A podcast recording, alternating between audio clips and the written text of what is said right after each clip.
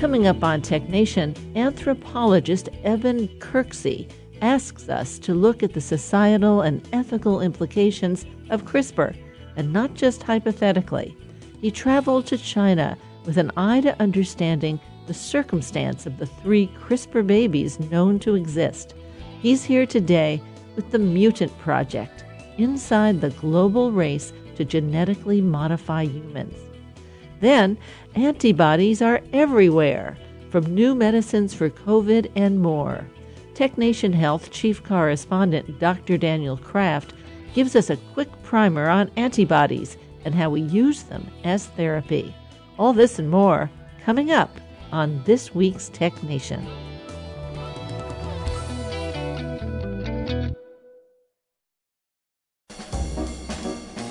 Let's take five with Moira Gunn. This is five minutes.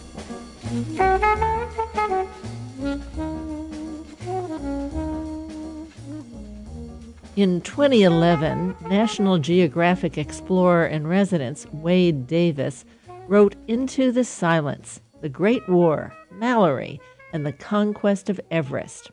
Today, a full century later, we have satellite imaging and GPS, satellite phones, and the experience of a hundred years of climbing.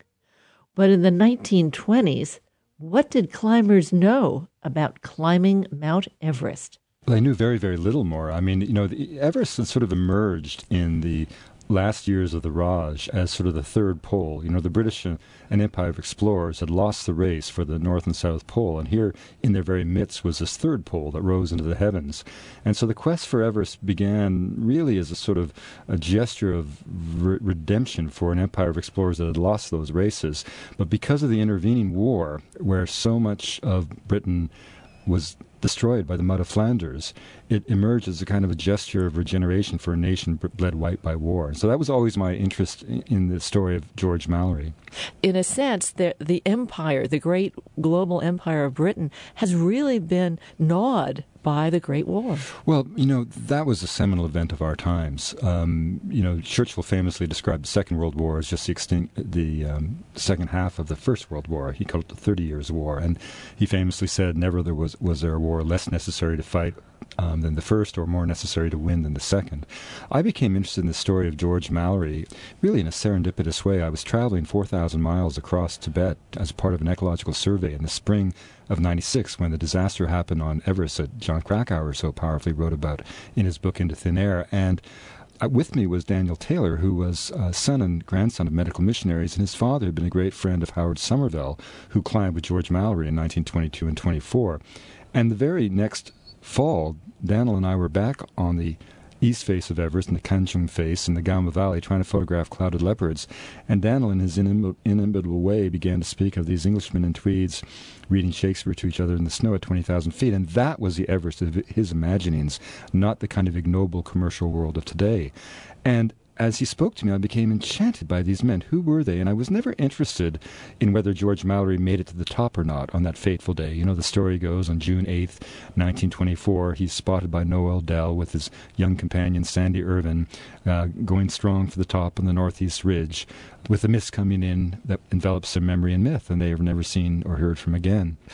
The question is, did Mallory make it before he died? And what interested me was what spirit ca- carried him on in 1921, the reconnaissance of Everest was just that. They had to find the mountain. They had to march 400 miles off the map to, to get, find it. To find it, to get to the base of a place that had been seen from Kampa Dzong, but never approached by any European.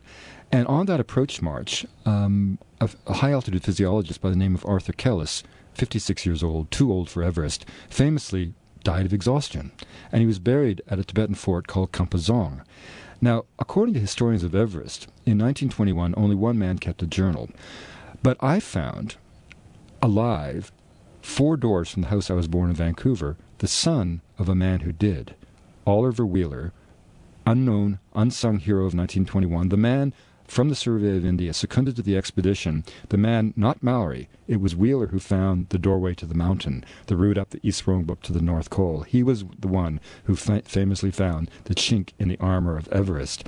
And Wheeler kept a journal, and when I visited his, his son, he pulled these two volumes off his shelf, and I, I was breathless. never before seen by Everest historian.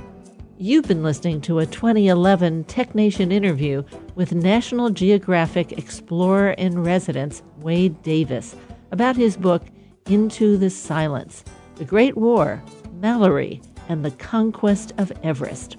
Today, a University of British Columbia anthropology professor, Wade Davis has recently published Magdalena, River of Dreams, a story of Colombia. I'm Moira Gunn. This is Five Minutes. Five Minutes is produced at the studios of KQED FM in San Francisco. Five Minutes is a production of Tech Nation Media. I'm Paul Lancourt.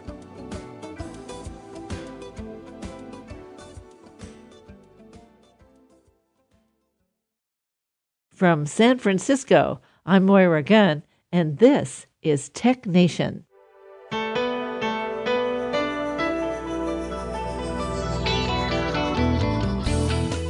Today on Tech Nation, an anthropologist talks about the societal implications of CRISPR. I'll be speaking with Eben Kirksey, a member of the Institute for Advanced Study in Princeton, New Jersey, and an associate professor at Deakin University in Melbourne. His book is The Mutant Project Inside the Global Race to Genetically Modify Humans. Then, TechNation Health Chief Correspondent Dr. Daniel Kraft gives us a quick primer on antibodies and how we use antibodies as therapy. And now, Eben Kirksey. So, Eben, welcome to TechNation. Thank you. Thanks for having me. Now, you don't have to research your background too far to see that, quite simply, you focus on science and justice. And some people may react, science and justice? What have they got to do with each other? Well, it's it's really about you know who gets to make science and, and whose dreams come into contact with reality. It's it's about the future really, and uh, who gets to shape it. So, for example, with science and justice, you know, this book is is about CRISPR, this tool for uh, changing DNA, and the experiment at the heart of the book took place on a campus that didn't have potable water.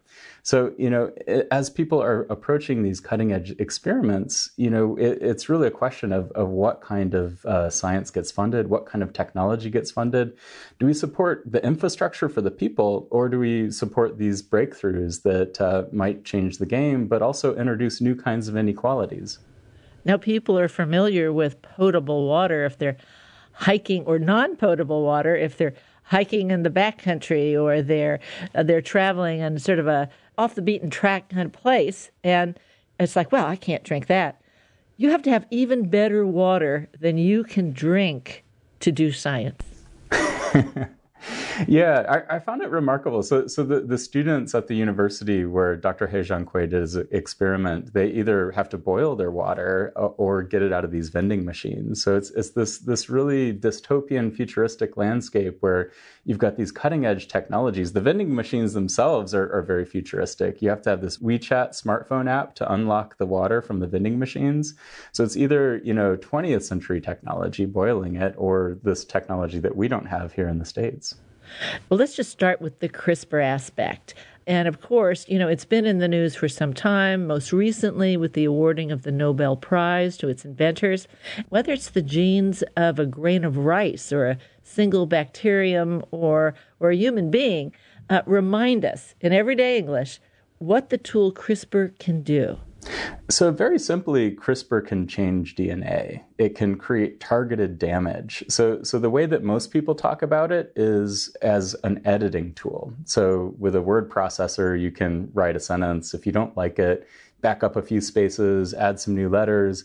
But CRISPR isn't that clean and simple. Uh, from my perspective, it works more like a Reaper drone. So, with a drone, you give it GPS coordinates, it can take out a target but sometimes it takes out the wedding party. That's that's more or less how CRISPR works. It produces targeted damage in your genome, and in, in a technical sense, what it does is make mutants. So uh, the the technical term for what CRISPR does in the DNA is targeted mutagenesis. That just means that it makes mutations. And mutations, as we all know, are not things that you can easily control. So sometimes it does the thing you want it to do, sometimes it has all kinds of unintended side effects. Well, I think the idea of editing a document with Word is a really great example because you say, okay, great, I just made their, T H E I R, into their, T H E R E. But if you just sort of had, instead of doing that so precisely, you actually kind of sent out looking for theirs to replace with theirs. I'm probably going to get a better example the next time I do an interview, but that's the one we're working with today. And it's like, no, I, I don't want you to do it anywhere else, or I didn't know it was going to do it over there. So we have to understand it's an imprecise tool, even though it's a gene editing tool. Now, in November 2018, exactly two years ago, you spoke at a science conference, the International Summit on Human Genome Editing, and you spoke on the topic of ethics. And it was at this very same conference that the Chinese scientist, Dr. He Jiankui, announced his CRISPR experiment. The result twin baby girls, CRISPR edited. What was it like being there? And did anybody see it coming? Well, everybody did see it coming. You know, we've been talking for years about the ways that you could use CRISPR to change the DNA of, of humans. You know, we're no different than rats or guinea pigs or, or plants that this has been tested out. In some ways, CRISPR is a story that tells us we have a lot in common with other forms of life. But you know the the way that it played out was really surprising. I, I was checking into a hotel where all the conference delegates were staying, and there was this guy there on the couch talking to Jennifer Doudna. And this guy, Dr. He, was at the center of the controversy. We all had, you know, our PowerPoints. You, you go to a conference, usually a couple weeks ahead of time, everyone asks you for your slides. So we all had to, you know, quickly rethink what we were going to talk about. And I found these videos on YouTube where, along with many other people around the world, I learned how he basically brought together CRISPR with the tools of IVF, in vitro fertilization. In some ways, it, it wasn't that you know surprising that he brought these two things together. IVF is a, a technology that's been around for 40 years. Uh, Louise Brown, the very first test tube baby she was called, uh, was doing a book tour that year celebrating her 40th birthday. And you know, all that was done was a, a little bit of uh, code for CRISPR was injected into uh, the baby's cells when they were at the single cell stage. So the videos were, were actually misleading. Dr. He claimed that these two babies were as healthy as any others, but uh, what I learned in the course of researching this book is this was seriously misleading. So for the first time, we now know that these two babies who were modified at birth uh, with CRISPR were having serious health problems. They were in the neonatal intensive care unit as the story broke. Well, there are all kinds of things that are kept and not kept published, not published. And part of the fascination that I have with, with your book, besides this great story of all kinds of things, is that you at some point decided you got to go to see what you can find about Dr. He's laboratory in mainland China. When did that come over you? Yeah, so I'd, I'd, been to China before, and um, I, I, went to the summit thinking that I'd written a book and was ready to publish it. And then I was there in, in the midst of this controversy. Um, so I decided to go back and, and really dig deeper into the story of what had happened with this, this revolutionary new use of the technology. Um, so I ended up uh, being able to interview some of the parents who signed up for the experiment. I went to Dr. He's village and learned about the surprising story of someone who grew up in extreme rural poverty, who went on to get a PhD in the US, and then um, someone who became a key player in the innovation economy. And it's really a story not only about this one particular person, but the whole uh, China dream. So, the China dream is this aspiration, uh, it, it's an official policy of President Xi Jinping. And basically, they want to disrupt Western modernity with an Asian future.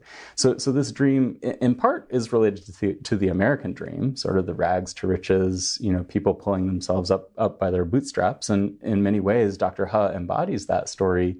But it's also a story of these disruptive, cutting edge technologies, not only gene editing, but robotics and drones. The city where Dr. He did this experiment, Shenzhen, is a place that aspires to uh, reach for the future itself. And this is where your smartphone is manufactured. This is where, if you have a drone, it was probably produced in Shenzhen. So, so this story of disruptive innovation in biotechnology really fits within this broader story of China trying to become a new leader in soft power. I actually like this. Look around, everybody. Shenzhen is very close to you, wherever you are. it's like, mm, all roads lead to Shenzhen. Yeah, we, we wouldn't be having this conversation today probably if it weren't for devices manufactured in Shenzhen. So so this this city that not many people in, in America are thinking about is is really defining, you know, our lives right now. We should probably say that in addition to the twin baby girls, there was also a subsequent baby born. Do we know about that baby? We don't know as much about the third baby. So, so the twins were born early at 31 weeks. Uh, we know that they had trouble breathing when they were initially born. They, they were held for weeks, months in an intensive care unit, and one of them was still in the intensive care unit when the news leaked about their birth uh, at the summit. So, so in part, the book is telling the very messy behind the scenes story that led to that third birth. Um, and it really shows an experiment that kind of ran off the rails. At, at a certain point, the parents were wanting to have a child. This was what was promised them at the outset of the experiment.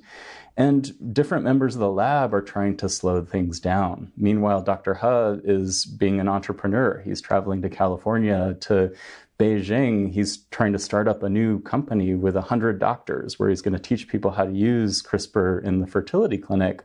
So, amidst all this chaos, there was chaos in the lab, there was chaos as um, people were trying to make sense of the, the birth and, and this new genetic data. That's when this, this couple emerges and very forcefully demands uh, that their embryo be released to them. And because of the way that the experiment was done, not entirely within the law, the couple was simply able to go to this other hospital um, that was a collaborator and demand the embryo. So they had an implantation against, you know, some very forceful messages coming from the lab saying we need to wait. But at any rate, it seems that they had a had a very healthy baby girl so far so far and it's it's a tough situation. So so right now um, all these parents are living with complicated secrets. And um, for starters all the couples who signed up for these experiments the, the men are hiv positive. So in china hiv is not a big problem in, in the same way that it's not a big problem in the states. If you take your medicine you're going to have a life expectancy very similar to normal. In China, in contrast to the U.S., there's free HIV meds for anybody um, who, who who wants them. But the big difference is that there's serious stigma attached to HIV. Um, so if if your employer finds out that you're positive, um, you could lose your job. You know, people with HIV have a very difficult time getting married or having a, a, a stable relationship. So, so in part, the identity of the parents, they're trying to protect um, uh, their identity because they don't want people to find out about their HIV status. At the same time, the scientific community really wants to study these three babies. And you know, I, I, was able to get some of the very first reports back, not only about the, the twins at birth, um, but this third child. So the twins were born by C section again had a lot of problems at birth. The second birth, you know, suggests that maybe other things are going on too. You know, the, the second birth was reportedly healthy. So it's it's very early days, and um, it, it, was a very complicated social scene that went on around this experiment. And, and I think we have a lot to learn. And you know, really, the future of CRISPR depends on on what happens to these three children. You're listening to Tech Nation. I'm Moira Gunn, and my guest today is Eben Kirksey an anthropologist and member of the Institute for Advanced Study in Princeton, New Jersey. He's also an associate professor at Deakin University in Melbourne. You may have read his work in Wired, The Atlantic, or The Guardian, or referenced for his insights in such publications as The New York Times and the BBC. He's here today with the Mutant Project, inside the global race to genetically modify humans. Now, we should say that Dr. He was subsequently sentenced to three years in prison for illegal medical practice. What was illegal about it? So there was a number of things where he bent and broke the law. So um, for starters, and this would be the Chinese law. This is China's law, and um, so for starters, uh, there's there's clear guidelines saying that if there is a genetically modified human embryo, you cannot implant it into a woman for, for a pregnancy. So that's one clear law that he broke. But that law is associated with uh, licenses for clinics. It doesn't actually carry criminal penalties. So he was charged with a statute in China that relates to medical malpractice. And Dr. He is a biophysicist. He's not a doctor. He'd never conducted a clinical trial before. Um, he had medical doctors on his team. He had an embryologist. He had an endocrinologist the people who had experience doing IVF, standard fertility treatments, were, were part of the mix. But none of them, you know, the team initially didn't have anyone else who was experienced doing cl- clinical trials. So uh, uh, another law that they uh, violated is, is an unjust law, in my opinion. Um, so if you are HIV positive in China, you cannot avail yourself of fertility treatment. So you can't go do IVF if you're an HIV positive man.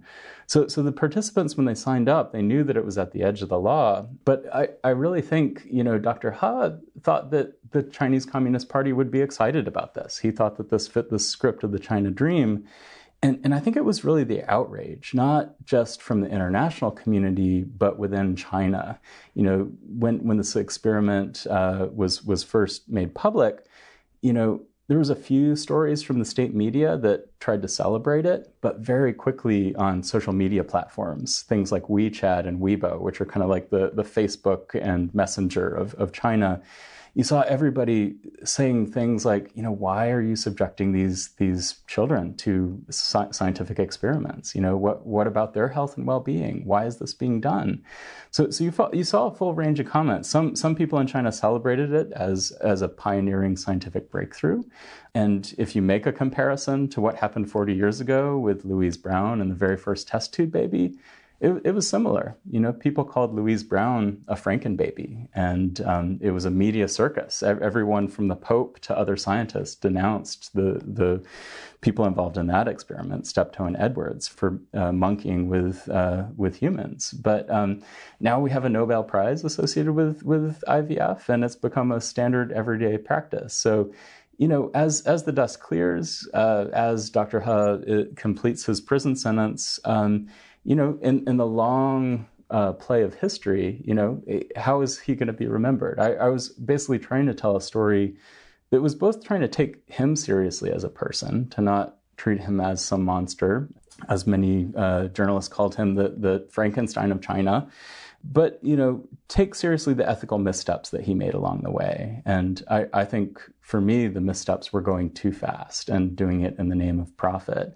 And this is what the chinese court said when they handed down the sentence. Um, he, he was uh, in a court statement accused of pursuing fame and fortune but in the book, I argue that's nothing u- unique to him. That's how all of these cutting edge technologies are being rolled out. A, a, lot of Silicon Valley entrepreneurs are also pursuing fame and fortune with CRISPR and, and other disruptive tools.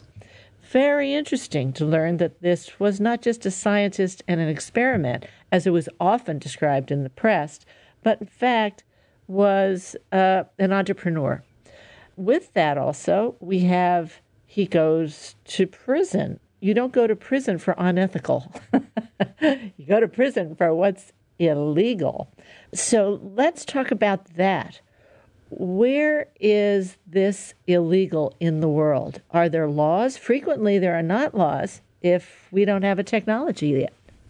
So in the US, the legal framework is not very well developed. So in, in the US, you already see a lot of genetic technologies that are in use in the clinic that have been outlawed in other parts of the world. So when, when I did research for this book, I also went to England and learned about this database where if you're a parent and you have prenatal testing, meaning you get pregnant and you want to know about the genetics of your baby, um, there's 400 different conditions that, that you can get tested. And, you know, th- there's a full range of things that lots of people know about. You know, um, we've, we've all heard of Down syndrome, um, but, but a lot of other syndromes are in there um, that aren't necessarily a medical problem. So some boys uh, grow up looking androgynous and um, might be hairless and, and lanky. And this is from a condition called Klinefelter syndrome. So, so right now, in the US, there's very few laws telling you what you can and can't test for in, in your child. The US is also one of the only places where you can have an abortion if you don't like the gender of your child. Many other countries have deemed that unethical. Uh, so right now, if if you wanted to use uh, federal funds for this kind of research in the U.S., you could not. If you wanted to implant a genetically modified baby for purposes of pregnancy, you could not. But uh, it's it's actually not a very well developed legal framework. There's there's not criminal penalties if, you break these rules. So so the the prohibition against funding for this kind of research is in the appropriations bill, something that changes every every go round. And I've had some conversations with with staffers involved in this bill, and you know there's there's a big push from the biotechnology companies and from the medical industry to open up the floodgates and, and let this technology into the clinic. But but I think you know uh, we need to have a, a lot more discussions about where this this technology is heading before it gets rolled out and fundamental issues related to the safety and well-being of people who participate in these experiments, you know, that needs to be upfront, and uh, we need to have a lot more conversations like this. I have to say that uh, we have to be really careful about. I don't mean you and I, but I mean in general, all of us have to be careful about the verbiage because we're trying to reduce it to words. For instance, you just said in the United States, if you didn't like the gender of your child, you could have an abortion. The law is very, the space it creates enables that decision. It doesn't say, and if you don't like the gender, it's okay, you can have. The space is, you don't really have to give a particular reason up until a certain point. Um, in fact, you're prohibited from being asked what your reason is. So we have to be really careful about what do these things mean? And when we talk about it ethically versus we talk about it legally. And so that's usually a conversation. In general conversation, it's frequently merged. Yeah, and, and I think the real um, dramatic tension between the Republican orthodoxy and the Democratic orthodoxy about issues surrounding abortion have shut down more nuanced conversations about what this technology can do. And in the book, what I'm also really interested in is the ways that technologies present us with new decisions that we might not anticipate, that we might not have the ethical language for talking through. And there's been some great work by some of my colleagues in anthropology going back to the 80s. Uh, my friend Rayna Rapp has a great book called Testing the Fetus that looks at amniocentesis when it first entered the clinic. And she describes women as moral pioneers who were suddenly confronted with new choices, women who, for the first time, had to decide you know, knowing that they were going to have a baby with Down syndrome, should they have it? So, so my book is, is really trying to create a space for people to embrace new kinds of diversity, to make different kinds of decisions, and even to refuse some kinds of knowledges. You know, what, what do you want to know about your child? I've been speaking with Deakin University professor Eben Kirksey about the Mutant Project inside the global race to genetically modify humans. We'll talk more after a break.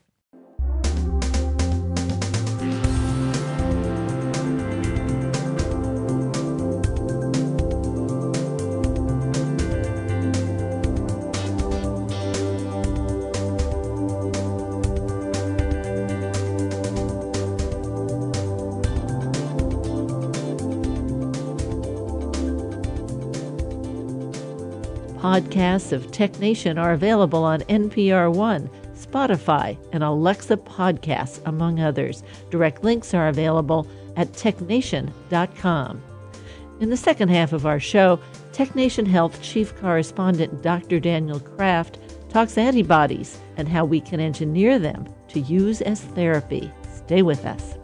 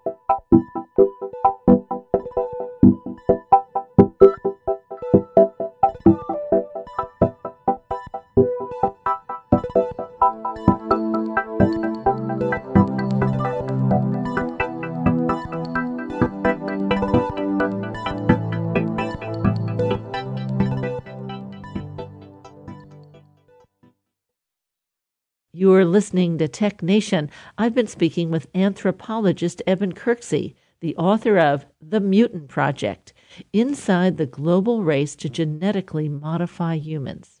So, my book is, is really trying to create a space for people to embrace new kinds of diversity, to make different kinds of decisions, and even to refuse some kinds of knowledges. You know, what what do you want to know about your child? You know, how much can genetics really tell you about the future of your child? There's there's companies out there that'll sell you a soccer test that will tell you, you know, does your child have the gene for soccer or the sprinting gene or you know musical aptitude? And and basically, I found that these are all bunk. You know, we don't we don't. Um, there's been a Wait long... a minute. If it was sucker, I would test for you being a sucker. If you sent me money, the answer is yes, positive, hundred percent. Yeah, you know, companies are making a lot of money off of these tests, and it, you know, I, I came of age. I was an undergraduate during the science wars, where you know biologists and anthropologists were shouting at each other about nature versus nurture. And and in this book, I you know we we know a lot about genetics and we know about the interaction of genes right now, the, sort of genomics. Um, and you know the the earlier predictions about like the gay gene or you know some of these other things just fall apart when you really look at the evidence. But but you also learn that you know certain things are relatively easy to, to manipulate. So blue eyes or not blue eyes is is just a single letter of DNA. So, you know, with a technology like this, if parents are permitted to make choices in the clinic, you know, this could have profound consequences for, for eugenics. Eugenics is this long old idea about having good genes. That's what that term literally means. And this is what led to sterilization campaigns in the US and California and Oregon. This is what led to the Nazi death camps. So I think we need to be very careful as we think about you know optimizing people what is what is the best baby? You know these are these are conversations that scientists are are are starting to have and have been having for a long time. But i think those of us with training in the social sciences and humanities also have a lot to say about this you know? Being being a, an interesting you know capable quirky um, fun human you know it's it's not something you can easily reduce to molecular signatures. So what is what is being human? You know, this is one of the other questions that this book explores. Uh, well, you mentioned a little bit about the biotech industry. Uh, I always like to follow the money trail. I mean, who is lobbying for this, and where, and about what in the world? So the, the book has a brief encounter uh, with a lobbyist in, in Washington D.C. So you, you mentioned uh, the the Hong Kong summit that I went to. So there was an earlier summit in, in Washington, and you know not all summits uh, achieve sort of lofty goals. And this this one, you know, there were reporters there, but no one really noticed. So uh, about five years before uh, the controversy erupted in Hong Kong, we we had a similar event in, in Washington where a lot of biologists and ethicists and anthropologists came together to, to really think and speculate about where this technology is heading. And you know, the the atmosphere in the room was was very democratic. It, it was uh, aimed at being very inclusive. The people who organized this event tried to reach out to you know the transgender community, for example, to disabled activists, um, although they weren't able to ultimately include any disabled speakers from the stage. So, so while I was sort of participating in this democratic exercise about the future of CRISPR, the future of gene editing, I, I, saw one of the speakers get up to the podium and he announced that he was a lobbyist working on this. And after he asked his question, I followed him out into the hall. And first, he just put up his hand. That's and, Eben's way. Yeah, this is this is this is my method. All I, of these people, you, you see somebody and he follows them. Yeah, this, this is, what is not the first this, time for Eben. this is this is what anthropologists do, right? We're we're trained to kind of follow the story and follow the controversy. So I find this guy out in the hall um, working on his laptop, and um, I find that in real time he's shaping legislation. So you know, as this democratic discussion is happening next door, there's this one person who's who's being funded by industry to actually shape the law. So it's a lot of um, really smart and articulate, uh, principled people who are working in this space. Um, but you know, as as a group, uh, we we don't have a lot of legislative clout. So one of the reasons I, I wrote this book is in hopes that more people are going to raise their voices and express their opinions about um, how CRISPR gets used in the future. There's a lot of pressing political issues. if, if, if, no one's uh, uh, paying attention to the news, you know, there's there's a lot of other things clamoring for space right now but it's it's also so critical that you know we don't let all these other conversations drown out um, important consequential decisions that are being made right now behind closed doors. More more of us need to participate in, in this conversation. And this is the time to have it. I I've often referred to the innovation cascade, where you start out with an innovation, either a, a real new one or a new use or unexpected use of one that exists. But once you have a new use, it's it's a new innovation then you have people who are kind of making decisions to use it, and then society gets involved. You know, should we do this? Shouldn't we do that? And then suddenly there are laws. But if you're if you're saying, "Gee, I want this to be a uh, uh, a profitable enterprise," you cut right to the laws. you know, forget about what society has discussed. Forget about a lot of people using it. Cut right to the laws. So in, in a real sense, this is the time we all need to be thinking about this, and it's a complex issue.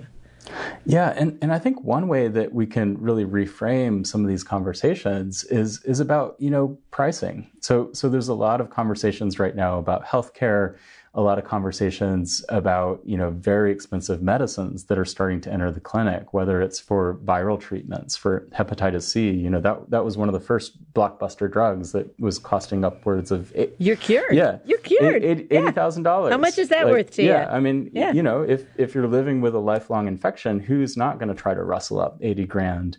But they're pushing the envelope with, with these genetic therapies. So the first one that was approved uh, by the FDA has a price tag of upwards of 400 grand. You know, 80, 80 grand's one thing. You know, many of us could try to, you know, scramble and do a GoFundMe campaign or, you know, the, like cobbling together all that money is challenging when research uh, uh, is producing these innovations and insurance companies aren't wanting to pay for the treatments. But you know, we're getting into the price of, of a decent sized house, and you know, the the next one uh, that that comes through the pipeline is two point one million dollars. Like most people can't buy a two point one million dollar house. So how how are we going to understand the future of these these medicines? You know, I, I think um, a lot of the research that goes into this is publicly funded, and there's there's been a change in U.S. policy. It, it used to be that most medical innovation was supported by the government, and the private sector had a, a relatively small role to play. That shifted, and, and now countries like China are investing a lot more than the U.S. government. Um, so, you know, if, if we look at the, the basis of a lot of these discoveries, even though there has been a scaling back, taxpayer dollars are still in the mix.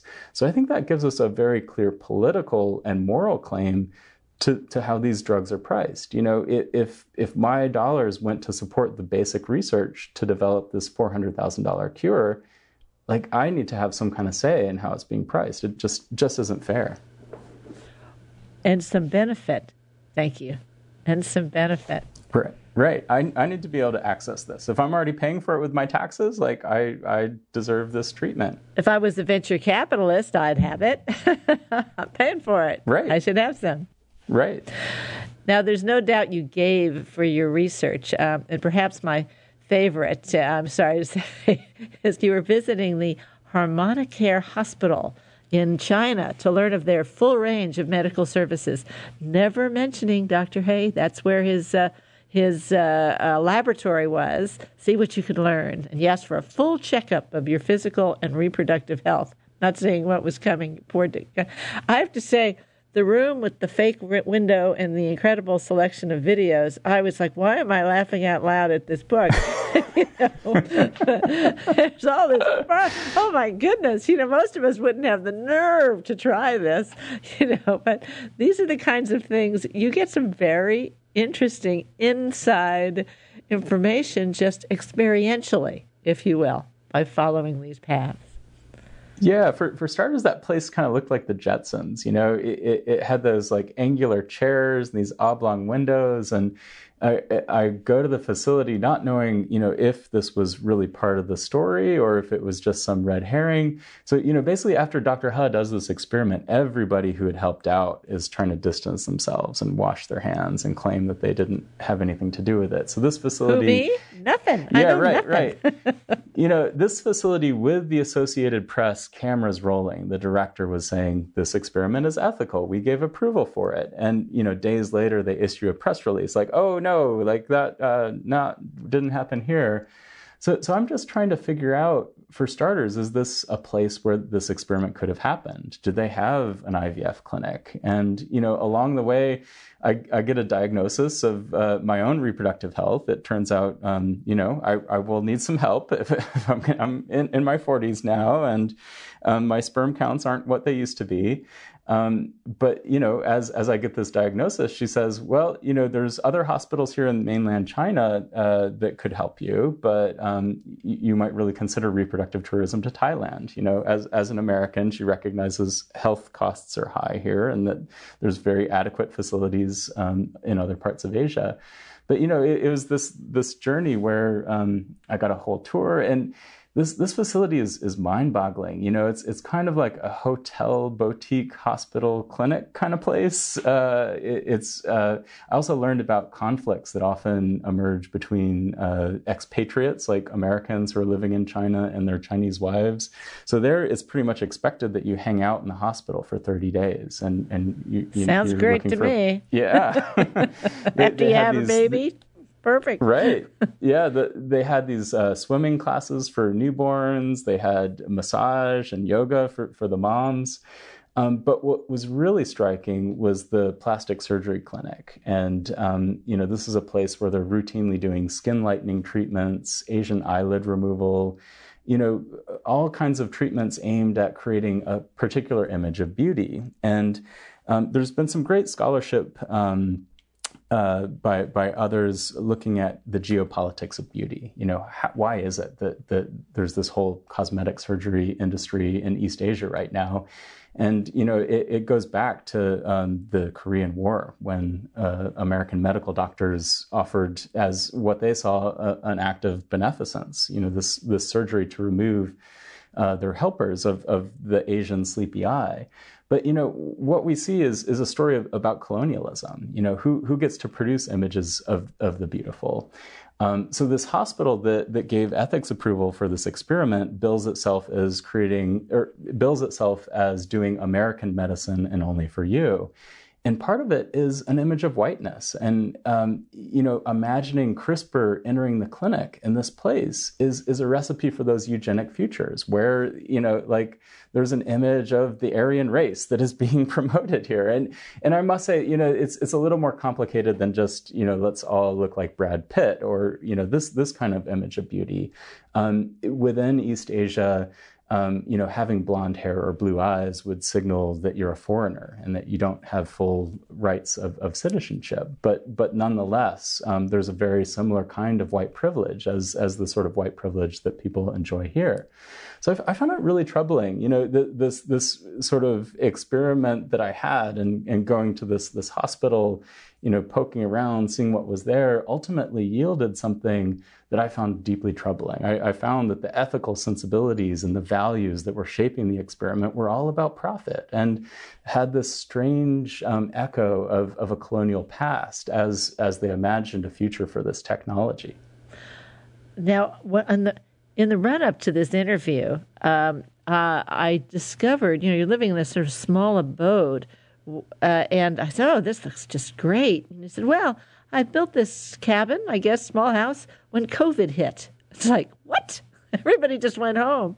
Tell us, tell us about the what you've this building you've built and uh, how you were able to do it in the middle of COVID. So, so I finished the book uh, March 13th. So I was I was in Princeton, New Jersey, in my office, um, you know, enjoying all the beautiful things that come with brick and mortar institutions, uh, libraries, uh, a cafeteria where you could go have wonderful cooked meals, you know, colleagues that you run into the in, in, into in the hallways and have conversations.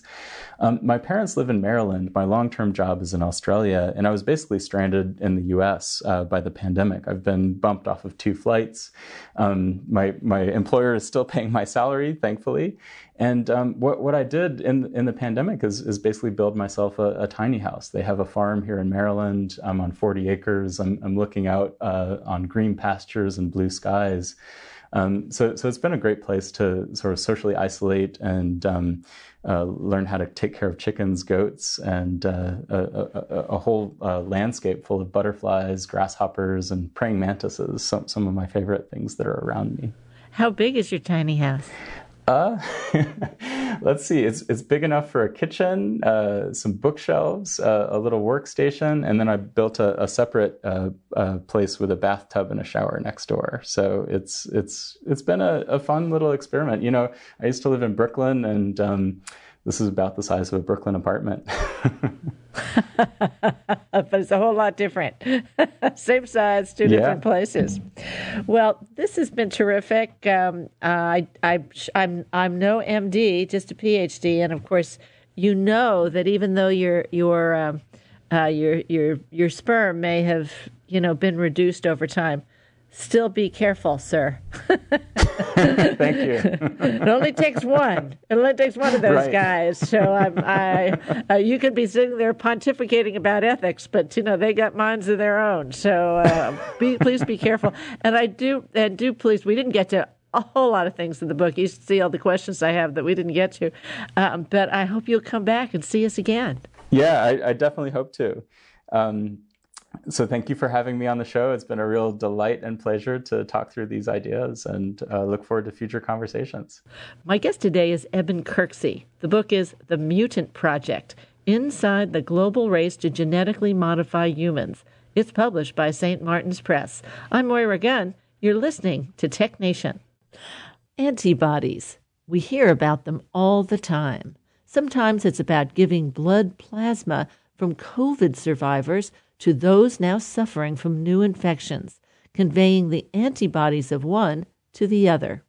There are enterprising biotech companies engineering whole cocktails of COVID antibodies, now being tested for safety and effectiveness.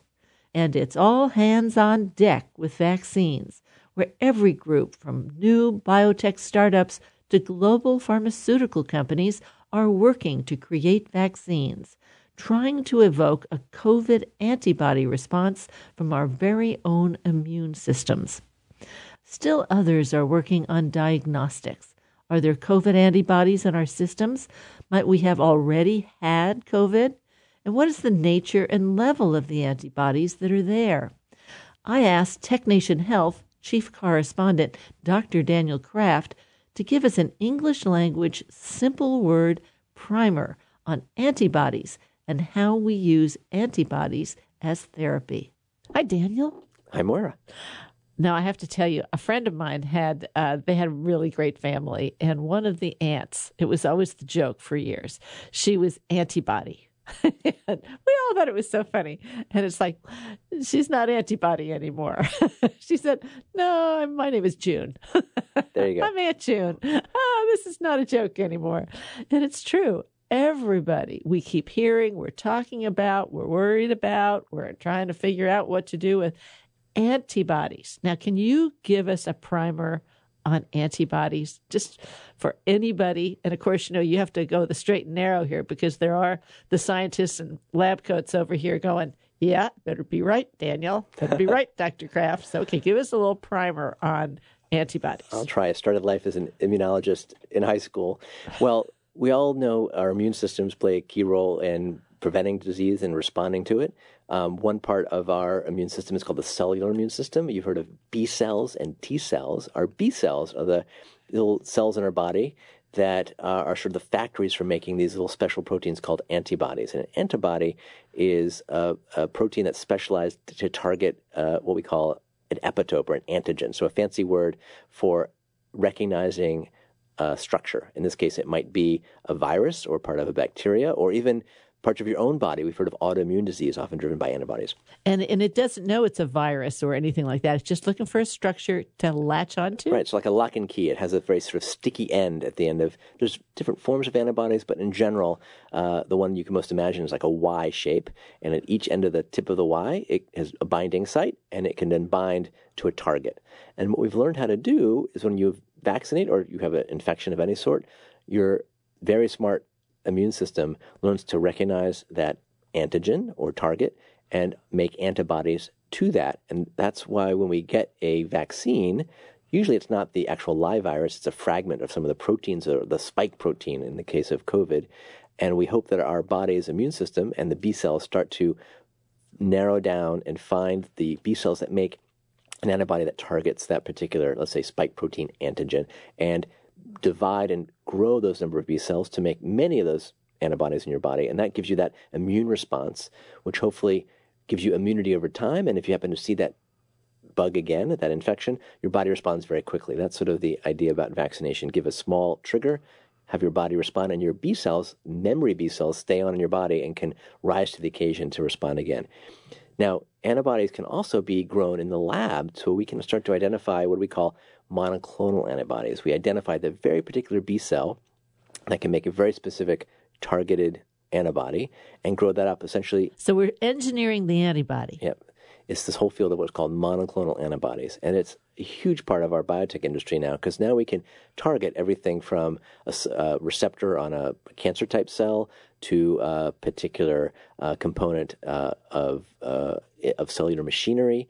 Uh, and this has become a very powerful model to treating many diseases, including many autoimmune disorders like Crohn's disease or inflammatory bowel disease have been completely changed with monoclonal antibodies that target what's something called the TNF receptor, which is part of the immunologic cascade of inflammation in the gut, for example. And so let me ask you really quickly, and I know you're, you've got many things more to say, but the, the term monoclonal, clonals like out of clone. So you've got antibodies that you can make a lot of? Is right. that the idea? What's the mono part? So we might, let's say, take a, a mouse that's been immunized for, uh, let's say, a COVID uh, antigen, and we've given a whole bunch of the spike protein to that mouse. Its immune system revs up, and the B cells in that mouse start to make uh, antibodies against that target. We now take out some of those B cells from that little mouse. We put a single cell in a single well, and then we look at the antibodies developing out of that B cell and measure them, and we find the ones that seem to be positive to that targeted spike protein. We can take that cell out and then expand it, eventually put it into a culture or grow it inside of an animal, and essentially have a little factory making monoclonal antibodies, a single antibody against a single target. And there are a variety of ways of, of doing that, but that's opened up a whole new set of therapeutics. And now, even in the setting of COVID, uh, many folks have heard in the news about certain very famous patients getting a therapy from a company called Regeneron, which is a company that's specialized in making monoclonal antibodies against certain targets. And early in the COVID pandemic, they started developing a cocktail of antibodies against COVID. And now, in early clinical trials published in late September of 2020, uh, have shown that by giving this sort of cocktail of monoclonal antibodies, so a couple versions, to patients who are infected with COVID, it would reduce their viral load and reduce their length of infection. And this is a promising early approach. We're kind of, uh, instead of waiting for a vaccine, we're sort of giving what a vaccine jump would do. into the end game. Uh, jump into the end game. It's still quite expensive. Again, it's not fully proven out yet, but uh, Regeneron and other companies are developing these sorts of approaches for COVID and, and many other diseases. And it's not, as far as we know, actually getting your body to generate more antibodies. It is just the antibodies themselves. So your immune system, in all likelihood, uh, isn't getting any smarter. But of course, that has to be studied by science as well. Correct. And we're learning, you know, some folks are quite, uh, not necessarily resistant, but have very benign courses of coronavirus, and they maybe are mounting a good and early immune response. Other folks may be immunosuppressed, or their genetics means they don't respond well uh, immunologically. And so this is where we can identify those folks early and give them this sort of shot of, of antibody uh, that will hopefully tamp down and accelerate uh, their recovery from, from COVID. Um, but it does not replace a vaccine, and it's only going to be in their bloodstream for a certain period of time, so that immunity isn't necessarily uh, lifelong. And let's also understand the more people that can get COVID and COVID can jump from person to person and COVID can keep, you know, multiplying, the stronger COVID is and the more opportunities for mutating or whatever. And the thing is, is that until everyone's vaccinated or immune some other way, it is in the wild. It is as big as we let it be, given how many people have it. Right. There's this uh, quite controversial term called herd immunity. We all know that most of us have had our measles and mumps vaccine. That means uh, 80% of us running around have good titers, meaning good antibody levels in our in our blood, and same thing for tetanus and other uh, vaccines. Uh, but something like measles now won't spread easily around a population because 80% of us are are. You can jump off the plane with measles, and you're not going to give it to anybody because most folks have been vaccinated. But if only 20% have been vaccinated, then you don't ah. really have that herd immunity. And some folks have been propo- proposing, like in Sweden, uh, and some even suggesting in the United States, that we let herd immunity happen with COVID and wait for 80% of folks to get it, which would mean a million or two million Americans would die from it. But at that point, we'd have 80% with antibodies. Probably not the smartest public health measure or approach for this particular disease. No, I've always thought about these antibodies that you have. It, it, they tell so much about what you've been exposed to, and uh, and I kind of wonder if we would ever get to the point where sort of our what we now call our annual physical, which is going away, we'll have a continuous personal physical, but if part of that is just to check what antibodies are there. Is that reasonable? Well, today we can measure basically our our immunoglobulin level. That's a measure of immune IgG or IgE circulating through your, your blood would be an indication that you have a certain level of antibodies, but not how what they target. So there are now ways to sort of measure what I like to call your immunome, what do your B cells make antibodies against? Do you have titers you can measure? Does someone have antibodies against COVID after they've recovered from COVID or after they've had a vaccine? Um, not only do our B cells make antibodies, but another important part of our immune system are our T cells. How do our T cells and what T cell receptors do we have uh, in terms of what we can respond to, to, to infection diseases or, or cancers? Because our immune system is always sort of filtering through our body, through our lymph nodes and lymphatics, and sampling and hopefully responding to signs of infection or cancer. It can go haywire and we can have autoimmune disease. But I think part of, yes, our future exam will be looking at our immunome. How protected are we? How healthy is our immune system? And if it's not healthy, how do we, how do we tune it up? And maybe what kind of specialized vaccines might an individual need that may get very personalized for them into the future? Not just to, to prevent, again, uh, infectious diseases, but maybe to prevent development of neurological disorders, cardiovascular disease, etc. So it's a really exciting time to be engineering our immune system. Well, thanks for coming in, Daniel. See you next time. Thanks, Moira. Stay safe and uh, get your flu shot. TechNation Health Chief Correspondent Dr. Daniel Kraft is a physician scientist and innovator.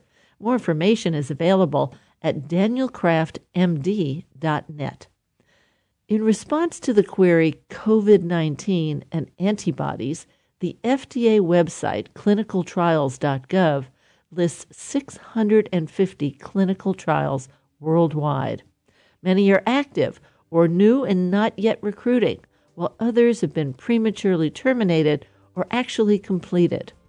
All are looking at the science of antibodies, from Egypt and Switzerland to India and Mexico, from Saudi Arabia to Shanghai. All of these studies represent the global effort to fight COVID 19. Check it out clinicaltrials.gov. For TechNation, I'm Moira Gunn.